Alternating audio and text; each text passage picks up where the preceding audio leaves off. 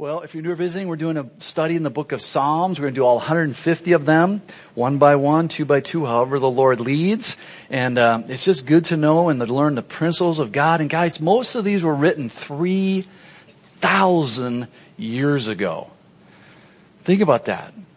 3,000 years ago. As many people say, well, you know, the Bible is irrelevant, it's old, it's archaic, what can we learn from it? And those people that typically say that have never read it, or if they've lightly read it, they haven't studied it. So sure, I mean anything, math, to me math is really irrelevant. I could really care about math, I hate math. Does that make it irrelevant? No, it just means I don't like it, I don't study it, I don't use it every day pretty much. That doesn't negate math. So if you're here today and you have that mentality, I just want to encourage you, read your Bible from Genesis to Revelation. Not only read it as literature, but study it as the Word of God and the Holy Spirit will minister to you, will convict you, and will encourage you to have a relationship with Christ so that you can have a relationship with God. Now most of us here this morning have that relationship and that's why we're here. So that we can grow in the grace and knowledge of our Lord and Savior Jesus Christ. So we're in Psalm 25 this morning. Father, we, we thank you and praise you that your word is so relevant. Even as your son told us 2,000 years ago that in the last days there would be violence upon the face of the whole earth. That pharmakia, that drugs would be prevalent that marriage would be attacked from all sides. That there would be ethnic group warring against other ethnic groups. Father, we know these things have happened over the millenniums, but your son said they're going to come together as birth pains. And as every woman knows, when the birth pains are real, the child is coming. So Father, we just thank you that there's a combination of, all of these factors coming together, natural things happening in nature, all together. The birth pains are real and your son is coming back soon. So Father, we don't live in fear.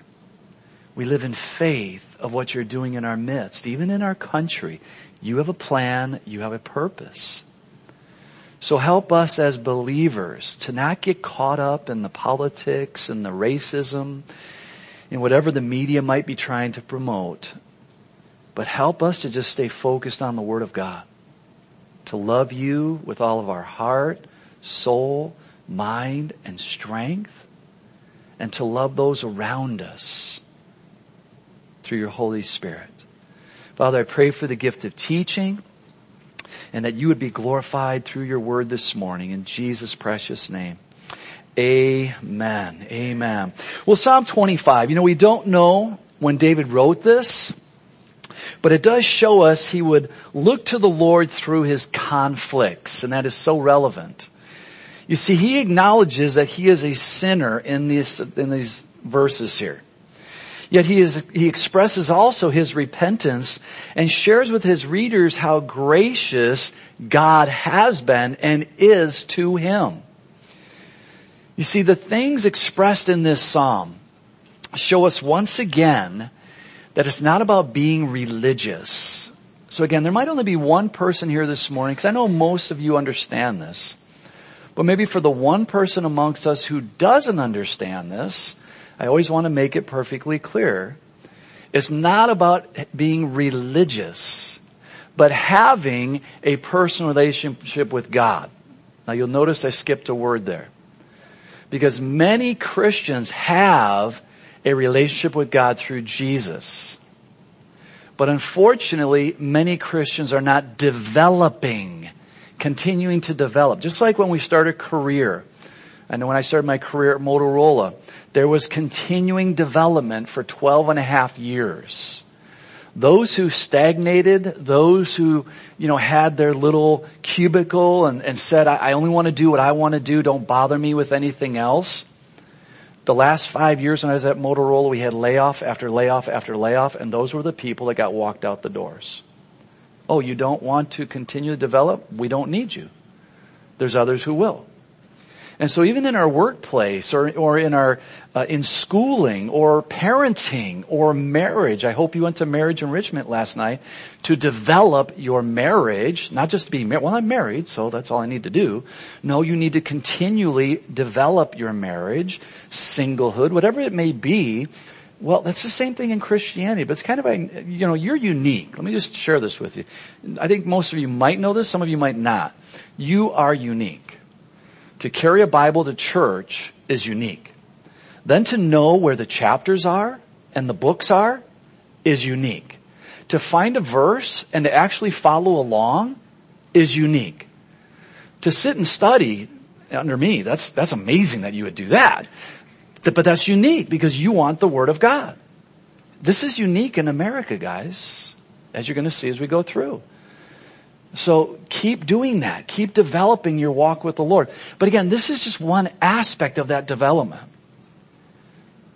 We need to be doing it every day on a regular basis. You need to be having a private devotional time, a private prayer time, not just Sunday mornings, but doing it on a regular basis to develop that personal relationship with God that God wants you to have where if I was born and raised in a religion, it wasn't about having a relationship with a God. It was about having a relationship with the church.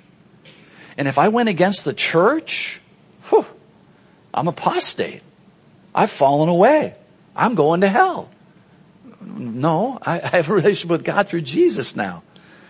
And yes, the church says this, but the church contradicts the Bible, so I'm sticking with the Bible. So as you develop that relationship, that's what's going to happen in your life. You're going to stick with the Word of God. Well, David goes on to say, Psalm 25, a Psalm of David, to you, O Lord, I lift up my soul. Oh my God, I trust in you. Let me not be ashamed. Let not my enemies triumph over me. Indeed, let no one who waits on you be ashamed. Let those be ashamed who deal treacherously without cause. You know, it's fairly obvious, but did you notice what David does here in verse 1? As he has done often as we've been studying the Psalms, he commands himself to look to the Lord. To you, O Lord, I lift up my soul. How often do we hesitate in looking to God first in our searching for answers. And I think unfortunately it's too often. And, and why is that? I think we might see it right here in these verses that we're going to go over this morning. You know, maybe we don't want to be embarrassed by telling others that we're looking to God for our answers.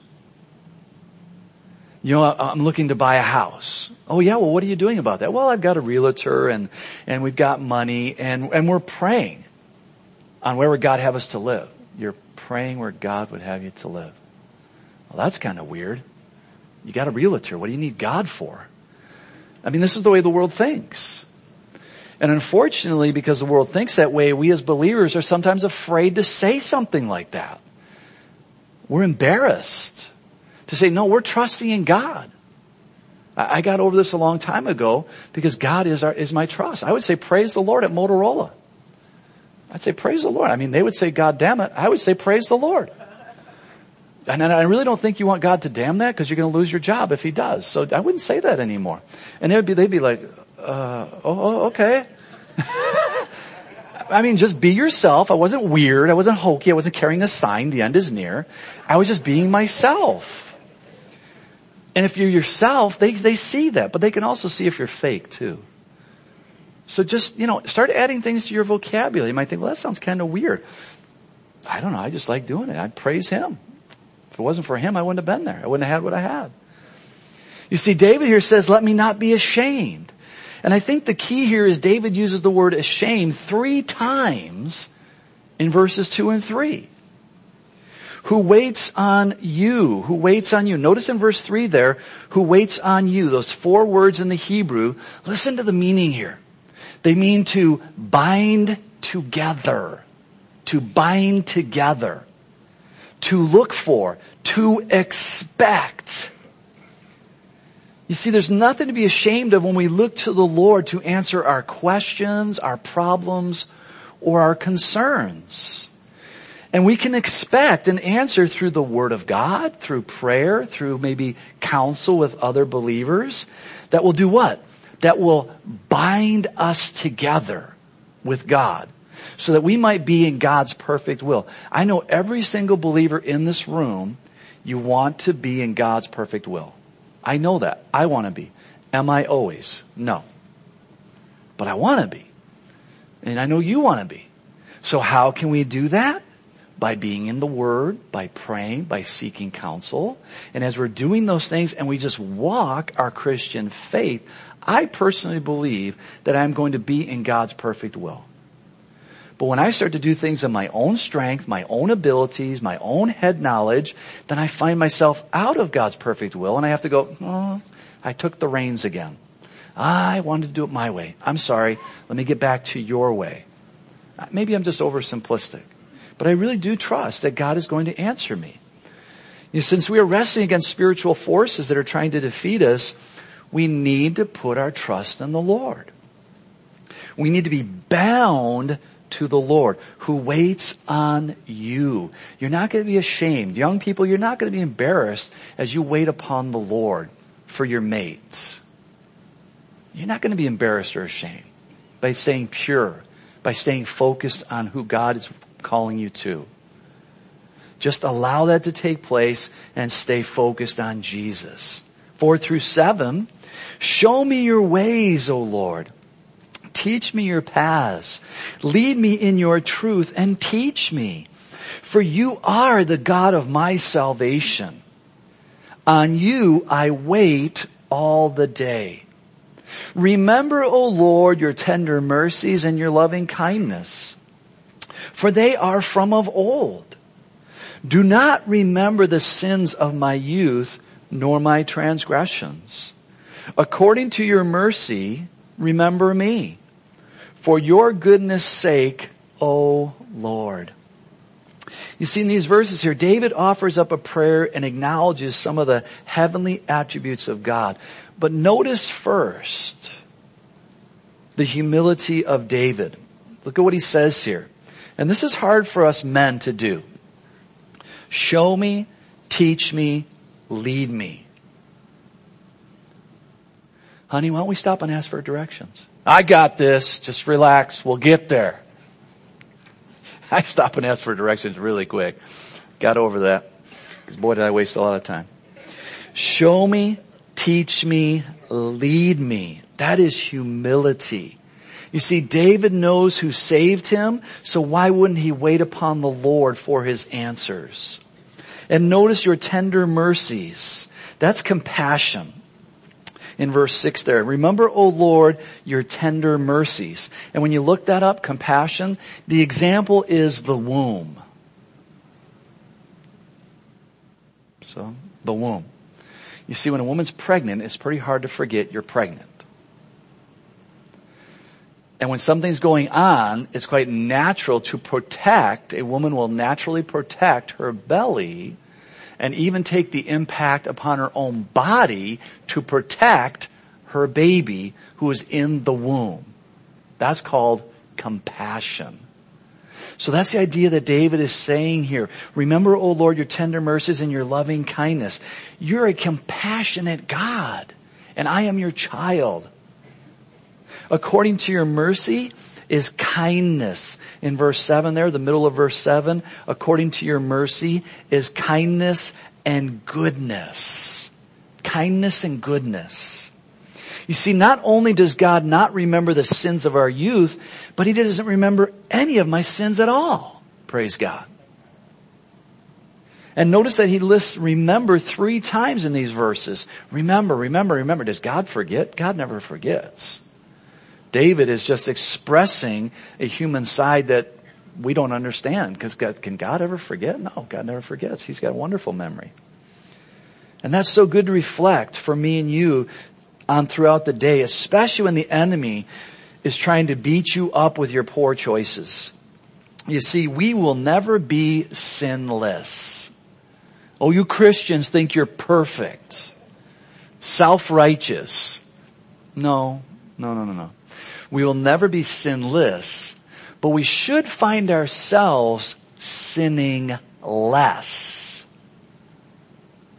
So for you and for I, as we go through the sanctification process from receiving Jesus as our Savior till the day we die, we shouldn't go, oh, grace abounds, so I'm just going to sin all the more, as Paul taught. No, no, no.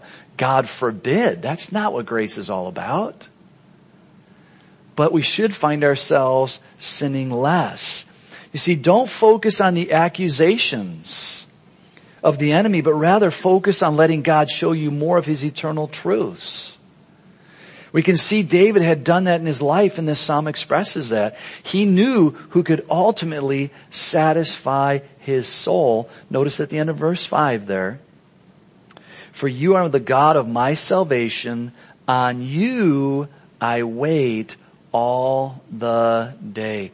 Don't sit around listening to the accusations and lies of the enemy. Get into the Word of God memorize the Word of God, meditate on the Word of God, understand the Word of God, and walk in the Word of God.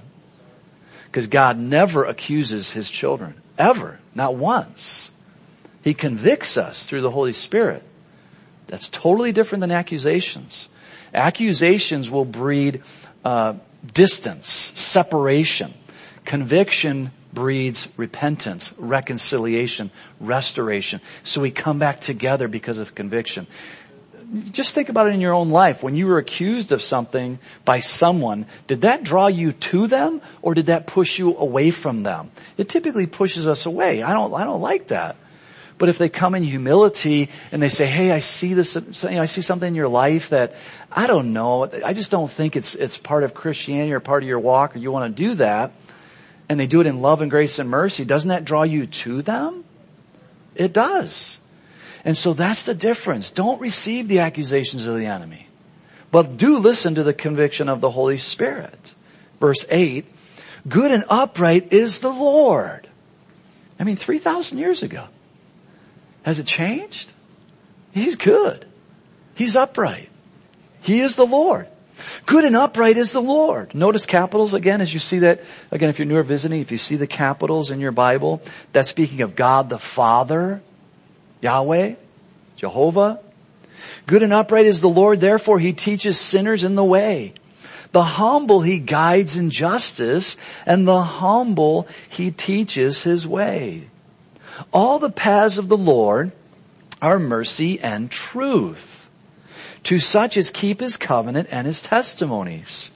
For your name's sake, O Lord, pardon my iniquity, for it is great. As I mentioned earlier, notice David acknowledged that he was a sinner. Now thank God that we do have Genesis to Revelation and that we do now know according to the Word of God that He does pardon all of our iniquity. All of it past, present, and even future. It's already been pardoned at the cross. But on this side of heaven, I still make mistakes. I still sin. So I do need to go to God and ask for forgiveness. But from heaven to earth, I'm totally forgiven. God sees me as holy, unblameable, unreprovable in His sight. So David is just expressing here. He's acknowledging that he's a sinner. And that takes humility. That takes humility. But through humility, David is able to make this proclamation. Good and upright is the Lord. Yet the Lord hangs out with sinners. Isn't that amazing? And David is able to look back on the path of his life and see that God's ways were the best ways. They were the ways of mercy and truth. And, and those are two attributes that you and I need in these days. We need truth. As Planned Parenthood is trying to go into the schools and teach kindergarten children to question their gender, we need truth. Because there is an agenda to bring this country down. Spiritual agenda. There is going to be a one world government. There is going to be a one world economy. There is going to be a one world religion.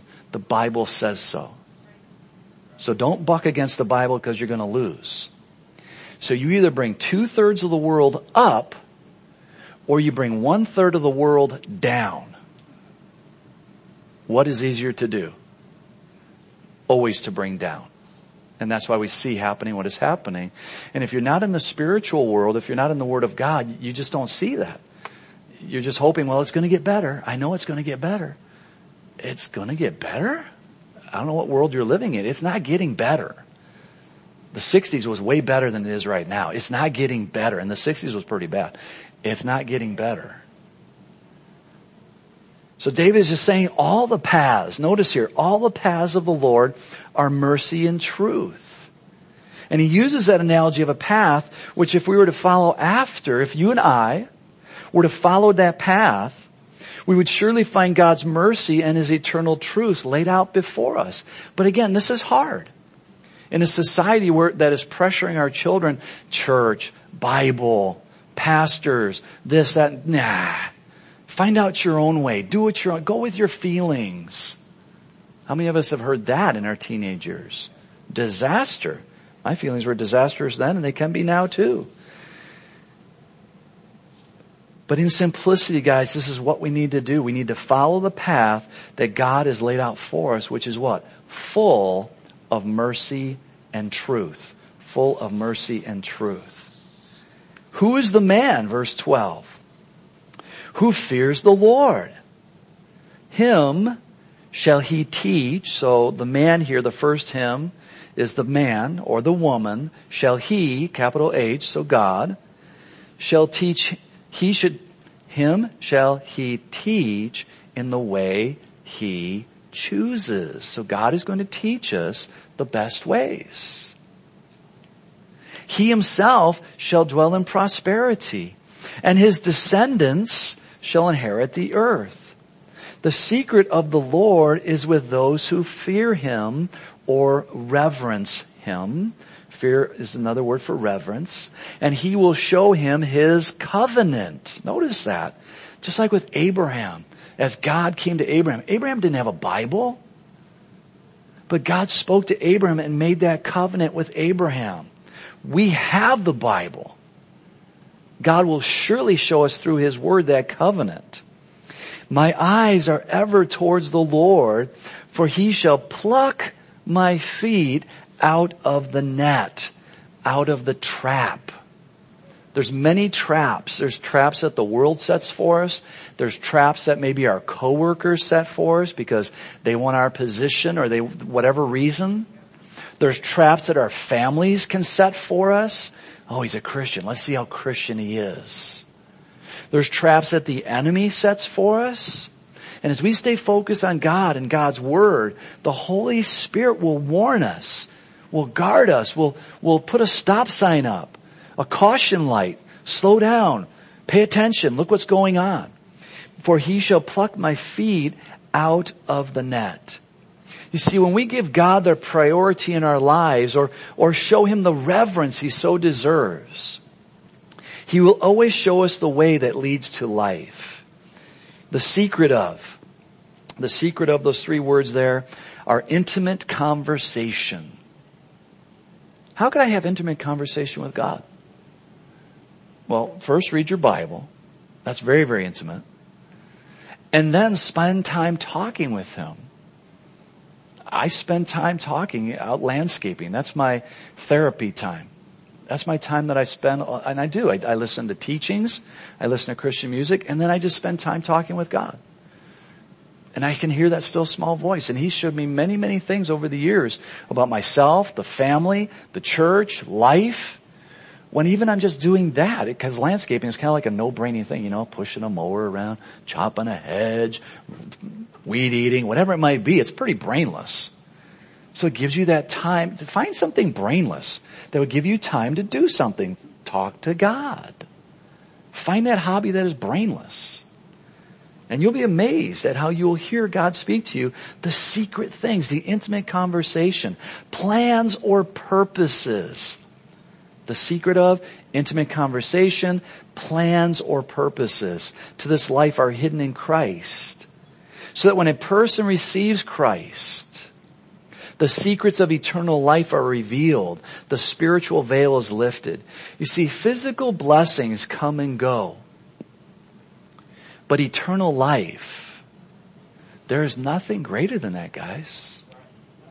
Physical blessings will come and go and the health and wealth nonsense that's been floating around America for the last 15 to 20 years is nonsense.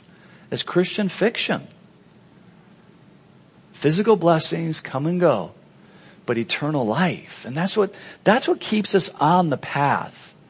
When we realize, okay, it's all gonna burn. I've got it now. I don't have it now. I'll get it again. I lost it again however many times it might happen in your life, because it does happen, but eternal life is like, I got it, and I ain't losing it. Because God's never gonna let me go. That just keeps you so focused. You realize, yeah, whatever. These things are nice to have, but if they go away, they go away. I've got eternal life. Let's look at 2 Corinthians 3, 14 through 18. 2 Corinthians 3, 14 through 18. Because when you really understand eternal life, you will have a different, a different mentality about this life. You really will. Because you will come to understand that physical blessings come and go. 2 Corinthians 3:14 But their minds were blinded for until this day the same veil remains unlifted in the reading of the Old Testament because the veil is taken away in Christ. Veil, veil, veil. Paul, who's writing to the church at Corinth, was a Pharisee. He knew the first five books of the Bible word perfect. But what was he doing after Christ rose from the grave and the church was birthed? Paul was Saul. Saul, as a Pharisee who knew the first five books of the Bible were perfect, what was he doing? He was killing Christians in the name of God. He was ISIS. He was killing Christians in the name of God. He was a religious zealot. I'm doing this because God has called me to do it. No, God didn't call you to do it. You're prideful. You're a religious freak and you don't like it that people can get to heaven by accepting Jesus as their savior. That's too simple. We got we got to be religious here. So Paul had a veil on him, a spiritual veil. And most of us in this room have received Christ as our Savior. But if you think back to before you received Christ as your Savior and things that maybe happened in your life and you just didn't get it, maybe a Christian said something or you saw a movie and you just like, whatever, that was, that was kind of a goofy movie. Whatever it might have been, but the Holy Spirit was reaching out to you and reaching out to you and reaching out to you. And then one day you received Christ as your Savior. And all of a sudden you started reading the Bible and you go, wow, this makes sense. What, did you go to theology school? What? Seminary? No, it's called the Holy Spirit came within you and lifted the veil. And this is what Paul is saying here. But even to this day, when Moses is read, a veil lies on their heart. Because it's about the book it's not about relationship, it's about religion. It's not about religion, it's about relationship. God had a relationship with Abraham, with Moses, with all the saints of old. He had a relationship. Nevertheless, and I, when Paul penned this, I'm sure he was thinking about himself. Because this was Paul. Nevertheless, when one turns to the Lord, the veil is taken away. Now the Lord is the Spirit. Capital S there. The Holy Spirit. And where the Holy Spirit of the Lord is, there is liberty. Liberty from what? Think of Saul. Liberty from the law. It's not about meeting all the requirements of the law, 613 commandments, and then I'll get to go to heaven if I can do that, which he never could and no one ever can. But again, you gotta think religion, because that's what religion teaches. Make sure you do all the do's and don'ts and maybe God will love you. Maybe you'll get to heaven. Bogus. And Paul now realizes this through the Holy Spirit. And now I am free. So does that mean I'm, I'm free to go out and murder? Thou shalt not murder. Well, I'm free from the law. I'm going to go out and murder people. Well, I can go out and steal now because I'm free from the law. Thou shalt not steal. No, I'm free from the law. Uh, no, you're not, you're not understanding the scriptures. You're not understanding the Holy Spirit that dwells within you. See, as the Holy Spirit dwells within you and you develop that relationship and you grow in that relationship and you used to be a thief, you're not going to be a thief anymore because you're going to be convicted of the Holy Spirit and you're going to realize, I don't need to do that. I'm going to get a job and work. I'm going to do the right thing. And all of a sudden you just find a freedom. You're not looking over your back every time a cop walks by. You, you, you just have this Im- immense freedom. And even though you're not trying to meet the law, you're not stealing anymore, so you're meeting the law. Why? Because you have a love relationship now. Not out of duty or debt, out of a love relationship. So I'm totally free. But we all, with an unveiled face, so now Paul starts to bring it back home to himself personally, as well as to you and I, beholding as in a mirror the glory of the Lord. So if you have a Bible, this is the mirror. So as you read the mirror every day, what are you looking at? You're looking at the mirror. And a mirror does what? Reflects. And so as you allow through the word, through your devotion, the Holy Spirit's going to convict you and say, that needs to change. That blemish there, you need to get rid of that. Well, how do I do that? Through the word of God. And so all of a sudden now you're beholding God by reading your Bible every day. You are beholding the living God. And it says like you're looking in a mirror. And what does Paul go on to say?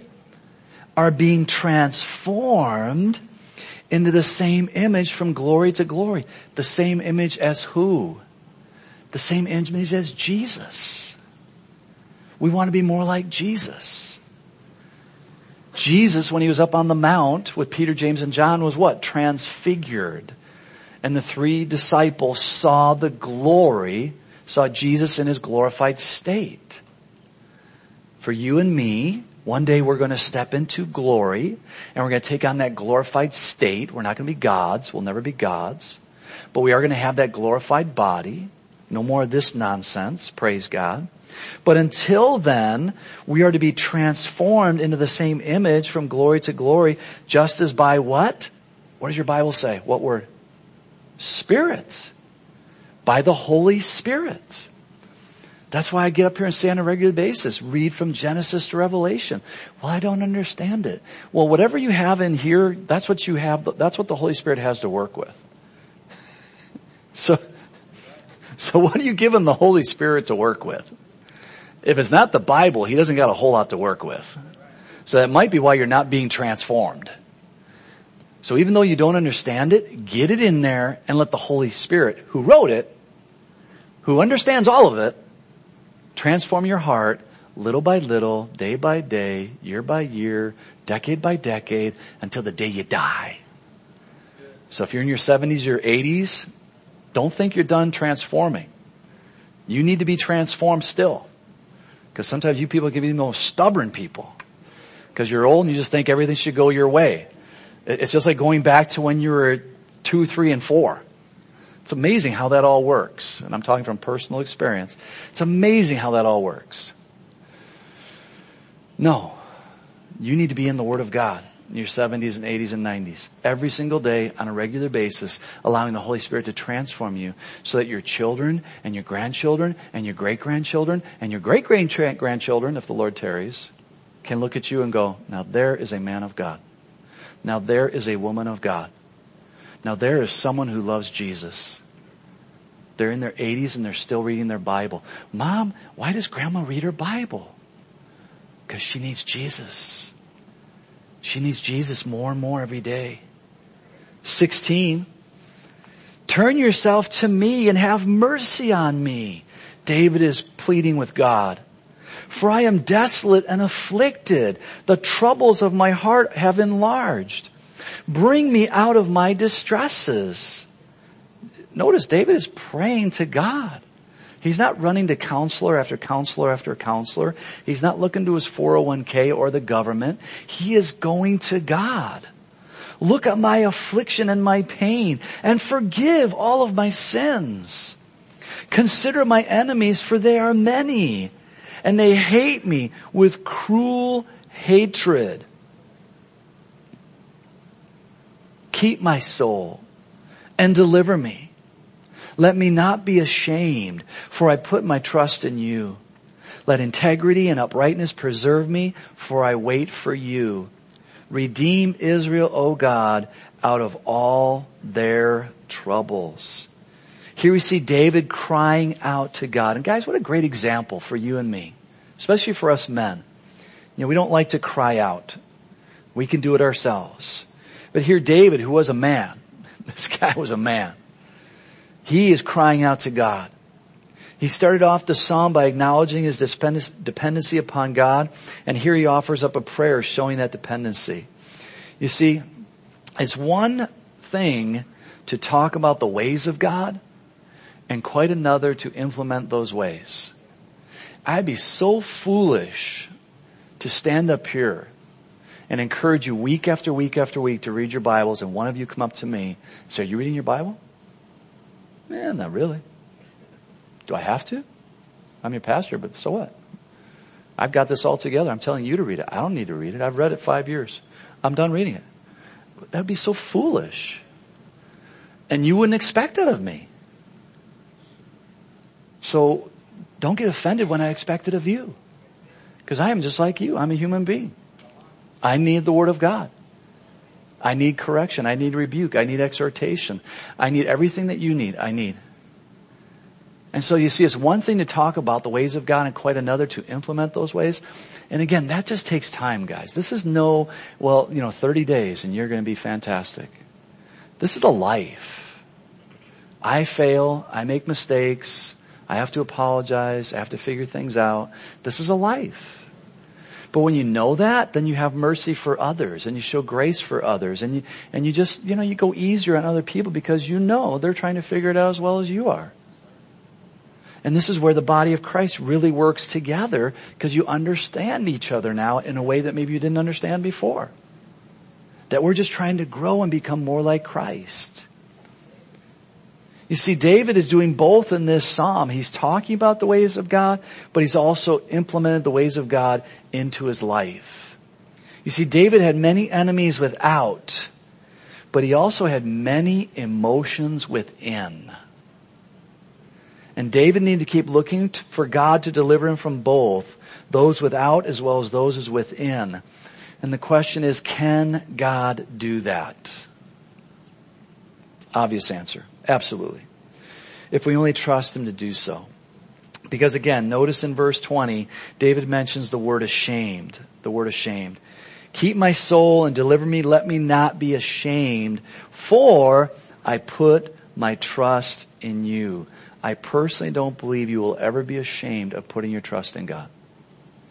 You may feel like that, but if you sincerely work through that feeling you're going to come to the realization, I'm not ashamed. You know, God, God said no. And again, I'm just talking from personal experience in our lives of praying and saying, well, we're going to trust in God. And our family members looking at us like, you are absolutely a nut. You are crazy. You're ridiculous. What planet are you going to or from? What? That's okay. That's all right. God's got a plan. God's got a purpose. You see, I, have shared this often because it's a biblical principle with tremendous benefits. As we leave that, that slide up there. What have I shared often? If we would just look back and see how many times the Lord has delivered us from our trials, as well as going through them with us, we would trust in Him more and not be ashamed to acknowledge that trust. But that takes personal experience. That takes stepping out and maybe failing as far as the world's concerned. But in my life, I don't look at it as failure. I look at it as experience and God's proving ground, God's training ground. And yes, I may have failed. I made a poor decision or whatever. But what does the Bible say? That God works all things together for the good.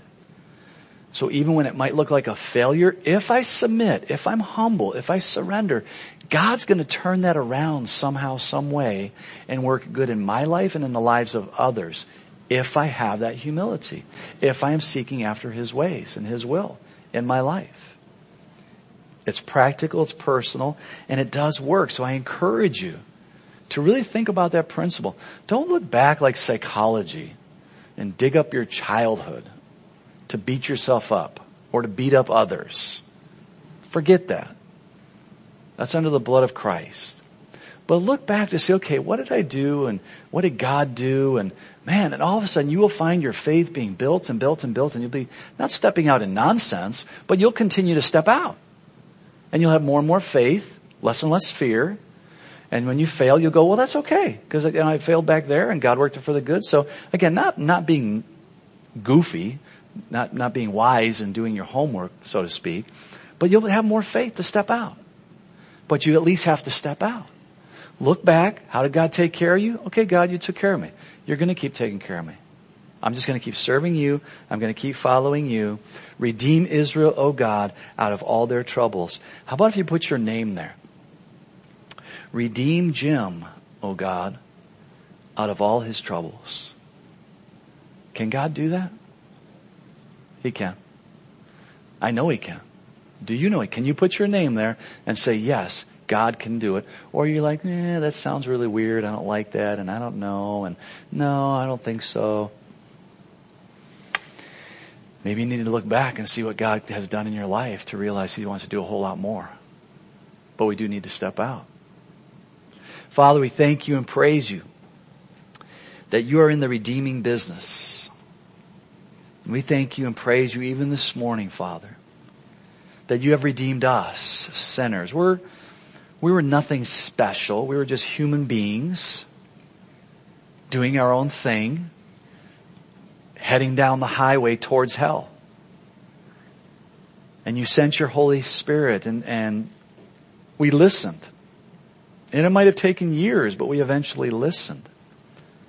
And you redeemed us for eternal life. Our names are written in your book and you don't have an eraser on your pencil. Father, I thank you and praise you for the simplicity of the gospel. That it's not about religion, it's about relationship. And Lord, I, I know most of the saints in this room, they, they have that relationship. But Lord, we want to go deeper in that relationship. We want to develop that relationship. And it only comes back to simple things. Reading your Bible, praying, speaking of you in the way, meditating upon your ways and your word. So Lord, help us to do that this week. Help us to get back to the basics, to the simplicity of the gospel. That our marriages might improve, that we'd be strong singles, that we'd be strong students for you, that we'd be faithful in our retirements, still proclaiming the gospel, winning people to Christ. Lord, whatever phase of life, season of life we find ourselves in, that we would just give up our stinking flesh and surrender to you. That we come, might be more like Jesus every single day, looking in the mirror, looking in the Word of God, and allow the glory to be transformed, transformed into glory, Lord. You know, there might be someone here this morning that doesn't know Jesus as their Savior. And we're glad you're here. God loves you. And I'm not asking you to join Calvary Chapel, but I am going to say a little prayer. And if you would like to receive Jesus as your Savior, here's Christianity. Here is the truth. If you pray this simple prayer, God will send His Holy Spirit, who is God, and the Holy Spirit will come in you and you will be sealed until the day you die with the Holy Spirit. God will say, you are mine. I have redeemed you. You are mine and no one can take you from me. So if you've never asked Jesus to be your savior, I'm going to pray this prayer and, and there are people around you right now who love you and they're praying for your soul.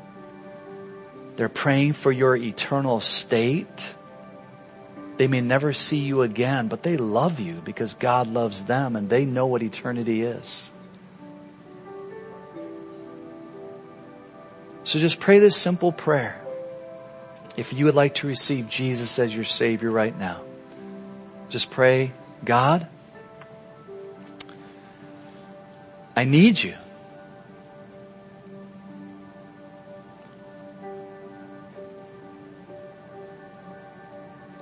I've had a veil, a spiritual veil on my eyes and, and now I understand the truth that you are God and you love me just the way I am. So God, I repent. And I ask Jesus into my life right now. I ask Jesus to be my Savior.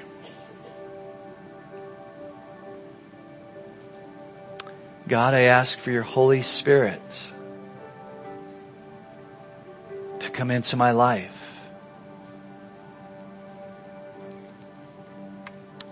I don't know what this all means, but I trust you will show me through your word. So help me, God, to read from Genesis to Revelation. That I might start to understand you and know you better. And I thank you, God, that I can now call you Father my Father. Thank you. In Jesus' name, amen. Lord, we just thank you and praise you for this morning. Lord, as we go out into our mission field, use us for your glory. Help us not to get caught up in the media, in the politics, and the racism. But Lord, help us to proclaim the good news that Jesus died for 7.3 billion people. There's not a soul on this earth that He didn't die for. So Lord, help us to go out in love and grace and mercy. Plant those seeds, water those seeds, fertilize those seeds. And Lord, if it's your will that we would pray with someone this week to receive Jesus, Lord, let that happen. We would love to pray with someone to receive Jesus. Use us this week for your glorious ambassadors. In Jesus' precious name.